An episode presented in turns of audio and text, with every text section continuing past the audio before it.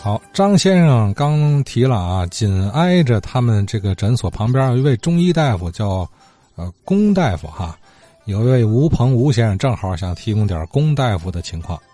那个节目就提那个滨江道那儿那个医院大夫的事儿，有一个丛阿姨说那个有个龚树良大夫，这个人就是是我的一个老乡，我们是一个香河的老家是一个村儿的。六六年，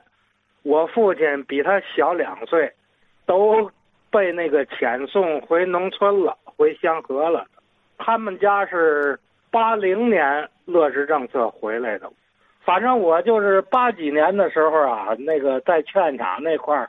跟我父亲溜的时候说过，他们住这个滨江商厦那儿有二层小楼，蓝砖的二层小楼，他们家就住那儿。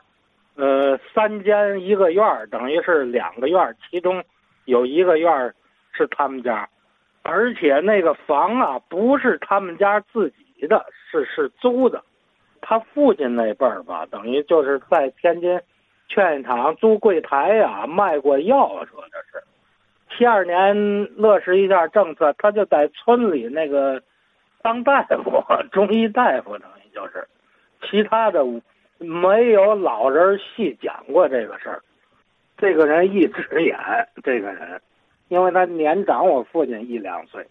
啊，您想，我父亲是二三年生人，我管他在就在同村的乡亲那儿拎着，管他叫二大爷，他肯定要年长我父亲一两岁。